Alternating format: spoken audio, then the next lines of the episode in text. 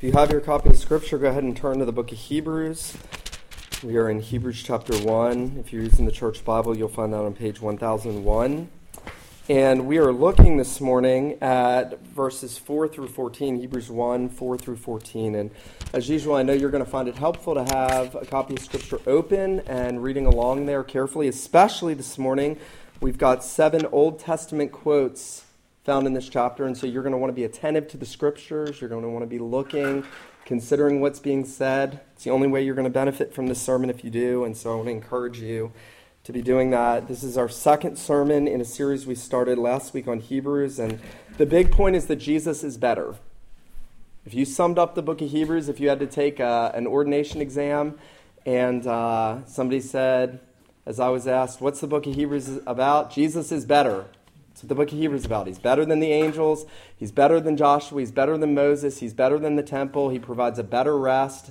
Uh, he brings a better sacrifice, a better covenant, and prepares a better city for his people. That's the book of Hebrews. Jesus Christ is better. Don't depart from him. And so this morning we're going to look at verses 4 through 14, the first comparison about how Jesus is better. And before we do read this, let's go to God again in prayer and ask that he would be with us and help us this morning.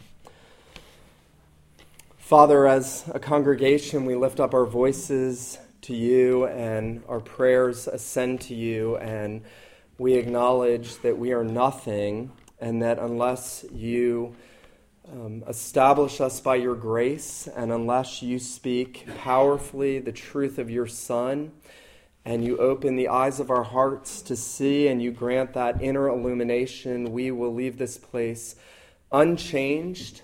And so, Father, we ask that what we do now, you would bless in such a way that it would have ramifications into eternity.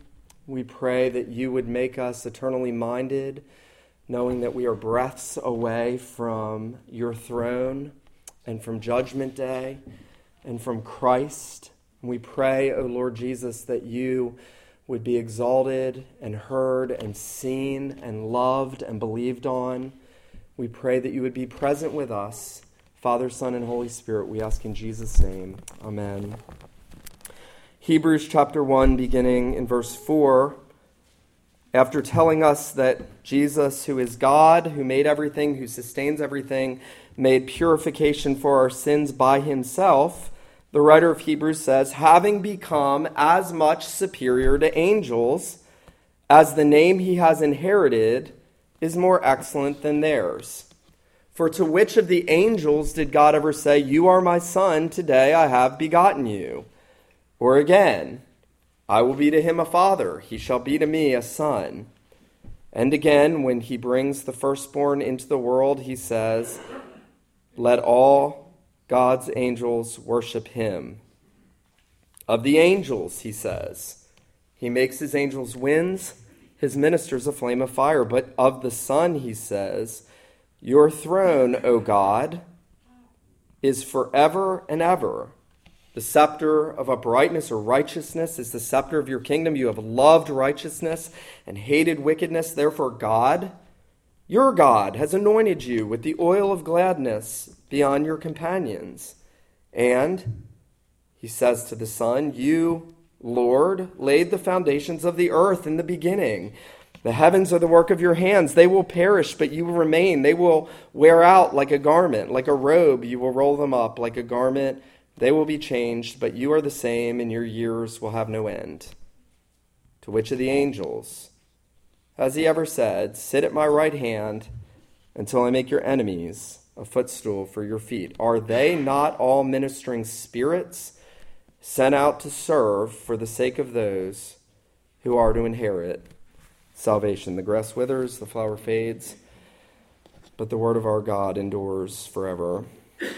Well, this week I was walking through Kroger and an alarm went off and lights started flashing. I was in the produce aisle. I got scared. I was like, what's going on?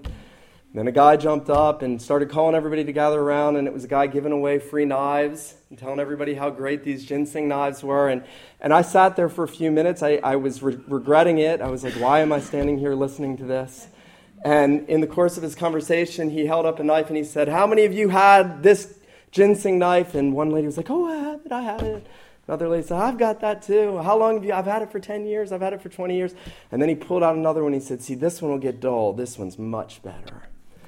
And his whole presentation was built on comparing and saying this is better. And as I thought about this text and I thought about the really insignificant incident at Kroger and I thought about life, I realized we are a people who love to compare. Actually, if you stop to think about it, we compare athletes, we compare musicians, we compare movie stars, we compare politicians, we compare houses, we compare cars. We always want something better. We always say, this person's better. We get in arguments about it. I have heard and have been a part of in my life foolish arguments over which, which athlete is better or which musician is better, which guitarist is better, which politician has a better policy. What's better? We want better things. We want what is best. And I think that's because we have been created in a world where there is hierarchy and there are beings that are better than other beings, and that Jesus is the better being, better than every other being,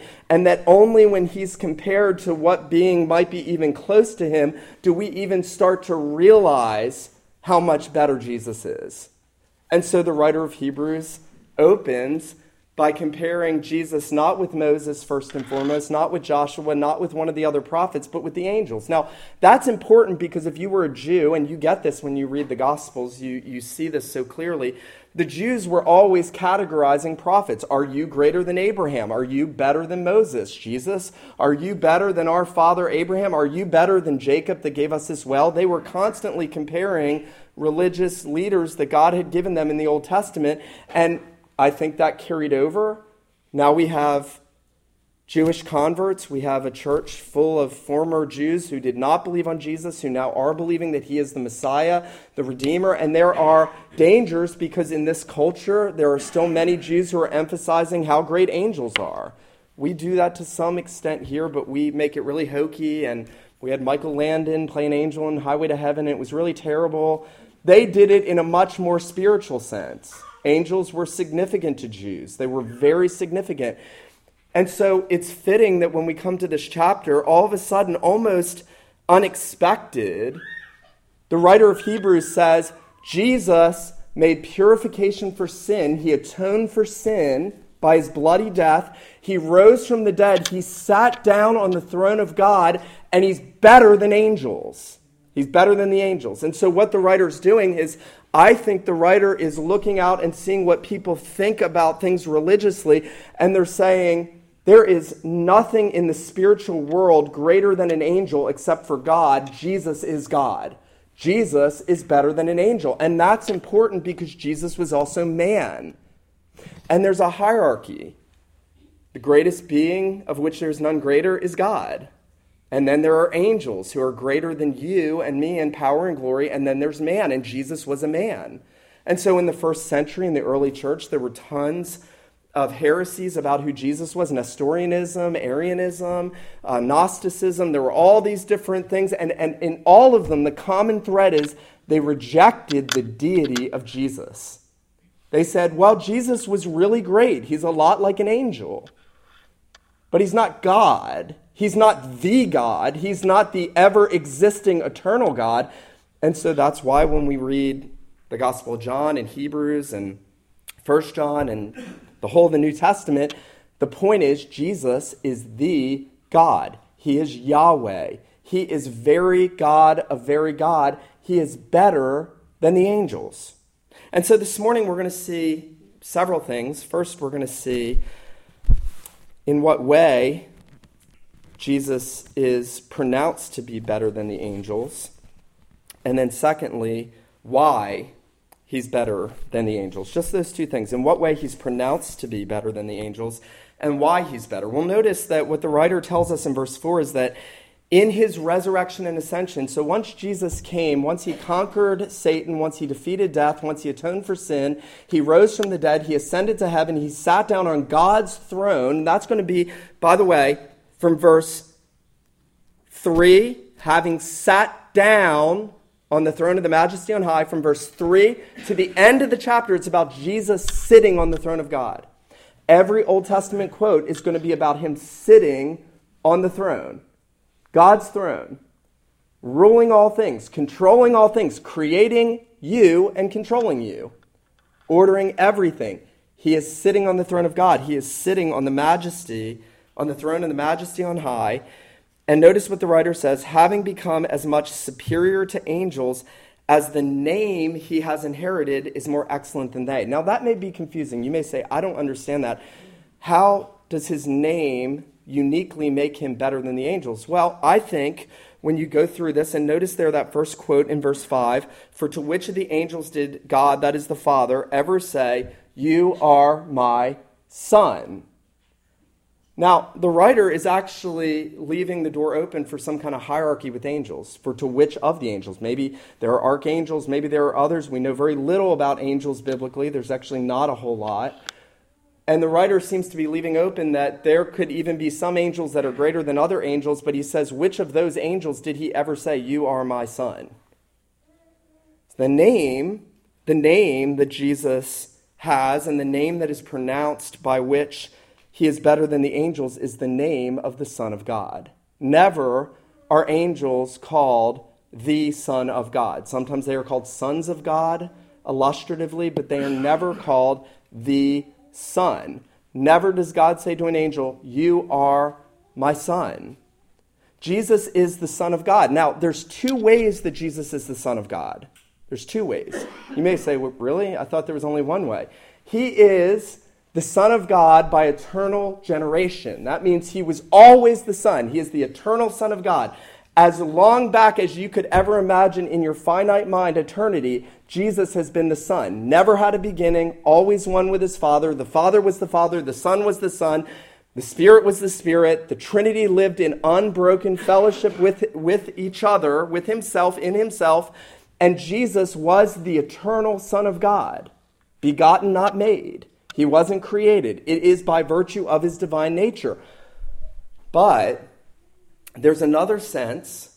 Romans 1 3 and 4 says that he was declared to be the Son of God with power according to the Spirit of holiness by the resurrection from the dead. And so once Jesus atoned for our sins, defeated death, and destroyed the devil at Calvary, he rose from the dead, and in his resurrection, he is proclaimed and declared to be the Son of God with power. In a new way, the God man was exalted, glorified, and pronounced to be the Son, so that what the writer is saying in verse 5 Look there in verse 5. You'll see that indented quote, You are my son. He's quoting Psalm 2.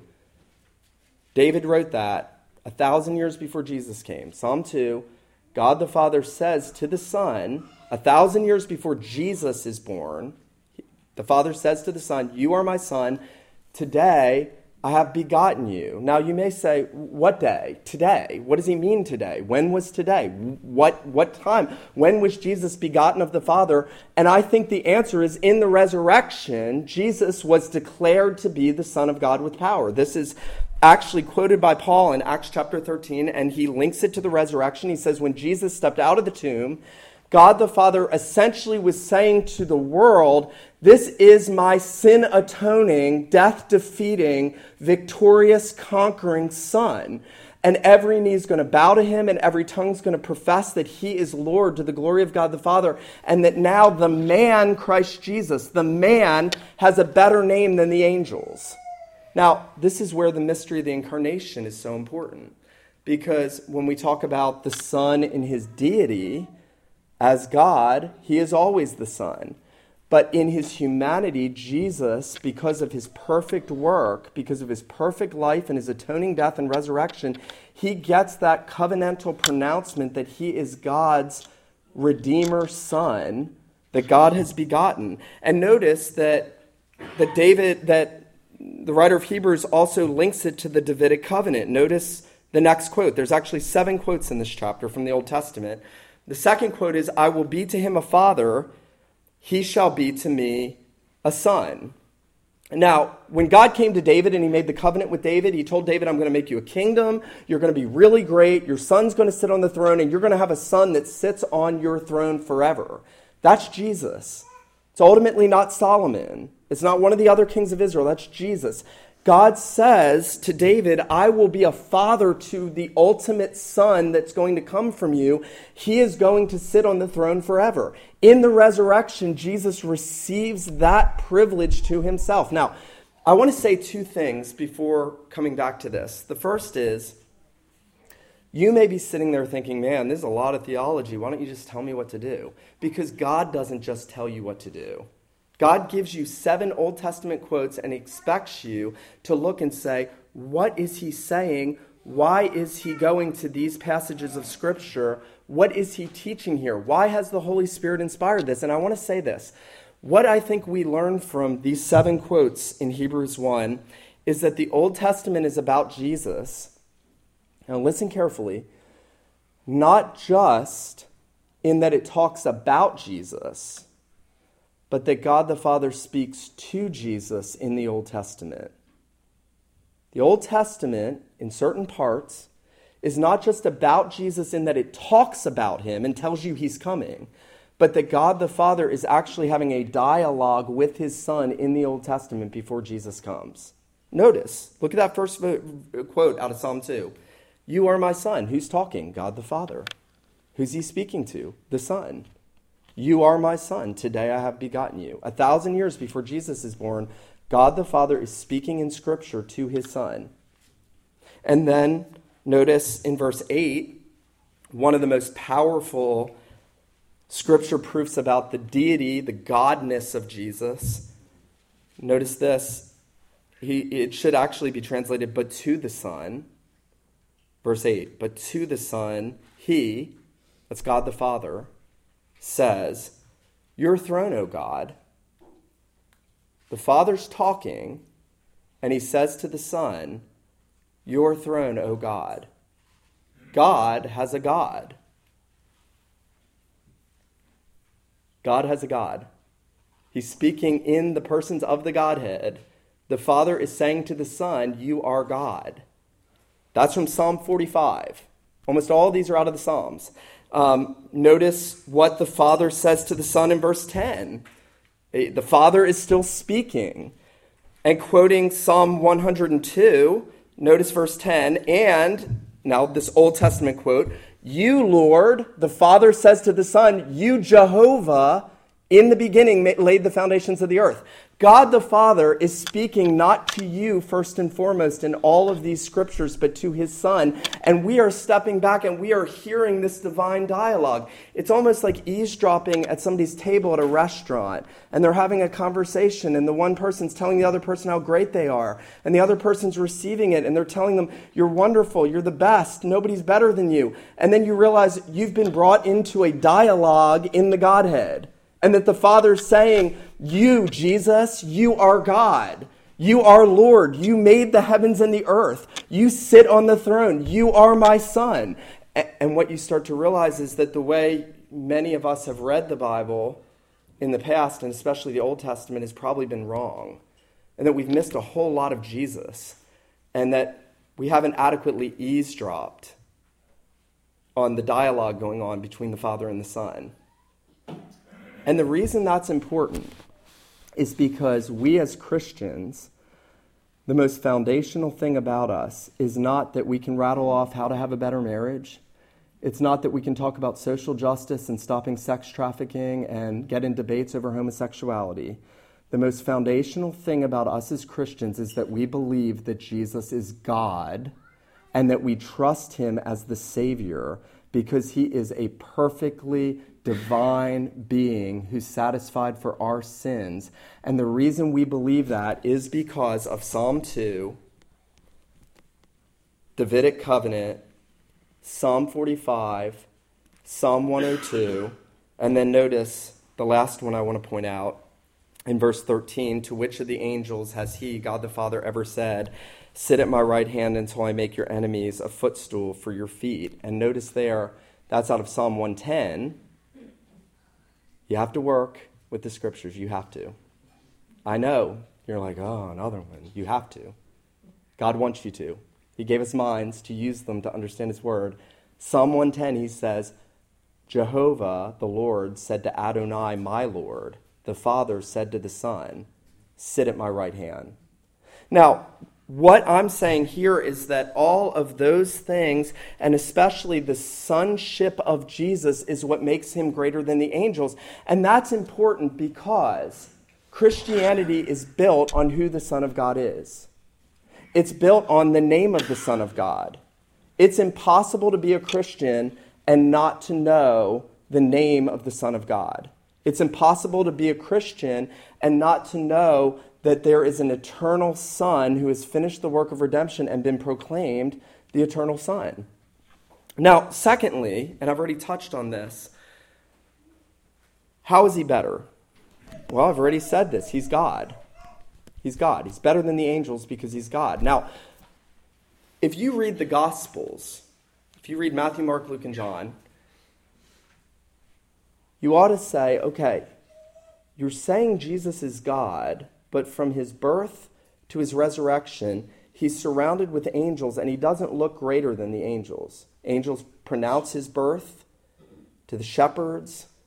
Gabriel comes to Mary. Angels seem to have this really prominent place in the life of Jesus. Um, when he is uh, an infant and Herod wants to kill Jesus, he's protected by angels. An angel goes to Joseph and says, Take the child, go down into Egypt.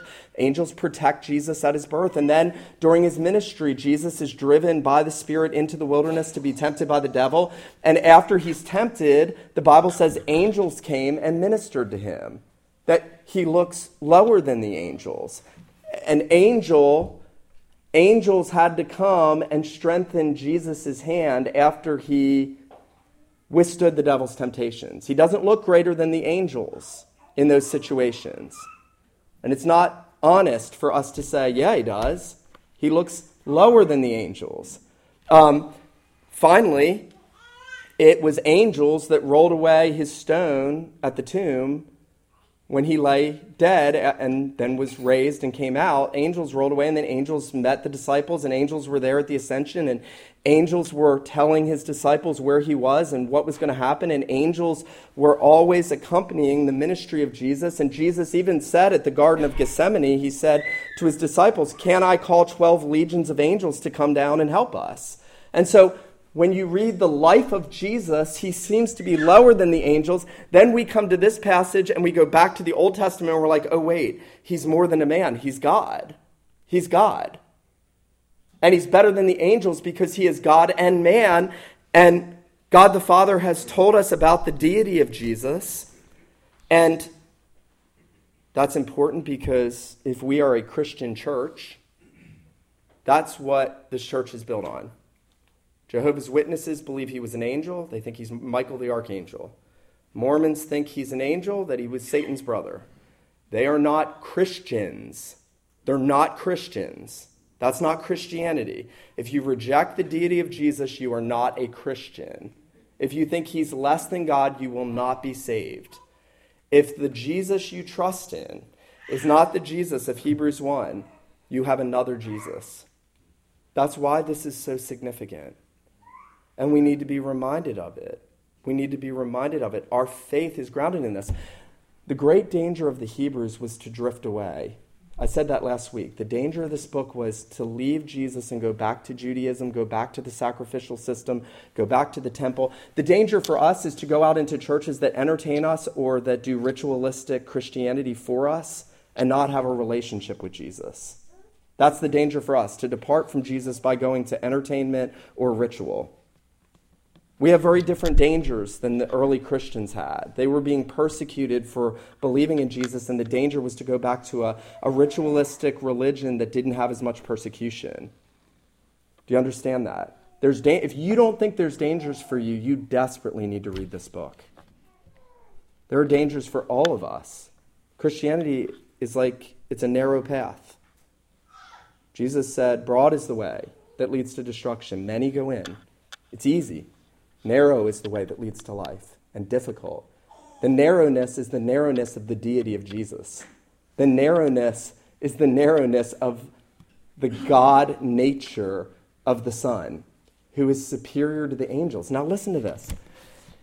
If, if Jesus is better than the angels, And angels are very powerful. And we're actually told about angels at the end of this chapter that they exist to serve you and to help me.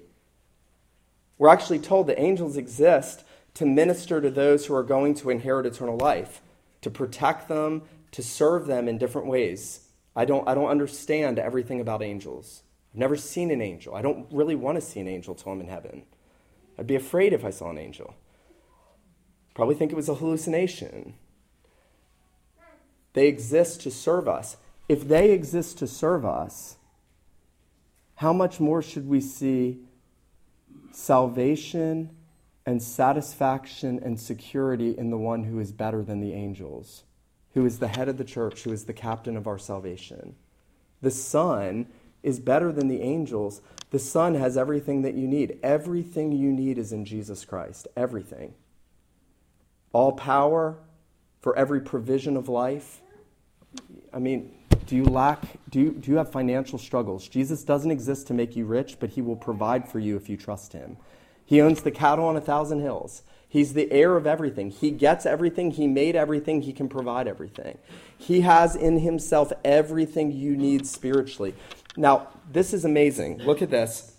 Notice what God the Father says in verse 6, because when he's telling us about how Jesus is better, what makes him better, that he is God, notice this in verse 6. When he brings the firstborn into the world, he says, Let all the angels of God worship him. Now, that's from Psalm 97. You can ask me after if you didn't jot them all down. Psalm 97 Angels worship Jesus. Now, if angels worship Jesus, you should worship Jesus. If angels fall down and give him glory, you and I should be in the practice of worshiping Jesus. That's why that's written. That if you ask me what's the cash value of angels worship Jesus? Okay, here. He's not an angel. He deserves all worship and honor. He doesn't refuse worship because he's God. You should be worshiping him. Every time we come to the scriptures and you're like, I've heard this, I've heard this from Nick a thousand times. Good. It should be new. It should excite you to worship the Jesus we're gathering to worship. And if that's not happening, if that's not happening in your heart, there's something wrong. If you getting that you exist to worship Jesus is not happening in your heart and you are not bowing prostrate to him, there is something wrong with your heart. And so we're to look at this and we're to say, well, the angels worship him, I will worship him. Now, there's a little account in Revelation where the Apostle John is so overcome by the glory of the angels that he sees in his vision that twice he bows down to worship the angels, and the angels say, Don't do that. They say, See that you don't do that. They say, We also are servants of God, just like you, for the gospel. Worship God. Now, in Revelation, the angels tell John, Worship God. Here, the apostle tells us angels worship Jesus. Jesus is God. That's a habit you ought to do, by the way, when you read through Scripture. Everywhere something's attributed to God and then elsewhere attributed to Jesus, that's intentional. Jesus is God. Worship him. Let me say just a few foundational things as we close. Notice that there's two things said about Jesus as God and as the Redeemer in verse 8 through 12. The first is that as he sits on the throne of God, we're, we're only told really one thing about him that he loves righteousness and he hates sin. That Jesus sits on the throne of God, he loves righteousness and he hates sin. If you belong to Jesus, if you're in him, you should also love righteousness and hate sin. That should be an evidence that you're in Jesus. Do you hate sin? When you sin, do you grieve over it? Do you pray that God gives you a greater hatred for it? Jesus perfectly loved what is right and good and holy and beautiful. And you know what? That's not a, an austere thing. Don't think of that as something. Um, uh, repressive. Don't think of that as something heavy and burdensome. Think of that as something joyous and good. Everything about God that is holy and right and good is beautiful. It's beautiful. God, the goodness and the righteousness of God is a beautiful thing. And Jesus loved that and he hated sin. He died for sin. He hated sin so much he would bear the punishment of it in his body on the tree. The hymn writer used to say, and I love this, there's an old hymn It says, Ye who think of sin but lightly, nor suppose its evil great, here at the cross do view its nature rightly, here its evil estimate. If you want to hate sin the way Jesus hated sin, you look at the cross and you realize what he's dying for and what's happening to the Son as he's bearing the wrath of God on himself as one who has been constituted a sinner, though he never sinned. Secondly, notice what the writer does in verse 10 through 12. He quotes Psalm 102, and he tells us, and these, I think, are the things that ought to stir us up to worship Jesus even more that he laid the foundations of the earth, and then almost as if that's a small thing that he created the earth, he steps back and he says, And the heavens are the work of your hands. That Jesus laid the foundations of the earth that we're walking on and sitting on right now. And almost as if that's small, he steps back and says, And the heavens are the work of your fingers. Now, He'll go on and he'll tell us in this chapter about God's plan of consummation. He's going to tell us that this world's going to pass away. He's going to tell us that all God's enemies are going to be put under Jesus' feet, just in case you're sitting there saying, Well, I mean, if Jesus is so great, why doesn't it look like everybody's worshiping him? I mean, I have a bunch of friends that don't worship Jesus. There's a lot of wickedness in this world. There's a lot of pain and hurt and evil and sorrow. And he's going to tell us listen, one day all enemies are going to be put under his feet. One day Jesus is going to take creation off. This is what he says. He says, one day, I'm going to act this out. I'm horrible at acting. This is as close as a drama team you're ever going to get here. He says that one day Jesus is going to take creation off like a garment. Look in your Bible. Turn back to Hebrews. Look there in verse 11 and 12. They will perish. They will all wear old like a garment, like a robe. You will roll them up. Jesus is going to take creation off, the universe and the world. He's going to roll it up like a garment, and he's going to turn it into something new. Now, the writer of Hebrews wants you to know the betterness of Jesus. He wants you to know the betterness of Jesus. And I'm just going to leave you with this one question What do you delight in? What do you think is great? What thrills your heart? Restaurants, sports, food, fashion, television, movies, traveling, houses. What thrills your heart? Who thrills your heart? Are there people you put on a pedestal around you and think they're just the greatest thing ever? Jesus is infinitely better. And until that sinks down, and let me just say this as lovingly as I can until that sinks down, our lives will be mundane and we will bear very little fruit as Christians. Can I say that as lovingly to you this morning as I can say? Until that sinks down, your life will be meaningless and insignificant, and you will end up, in the words of John Piper, wasting your life.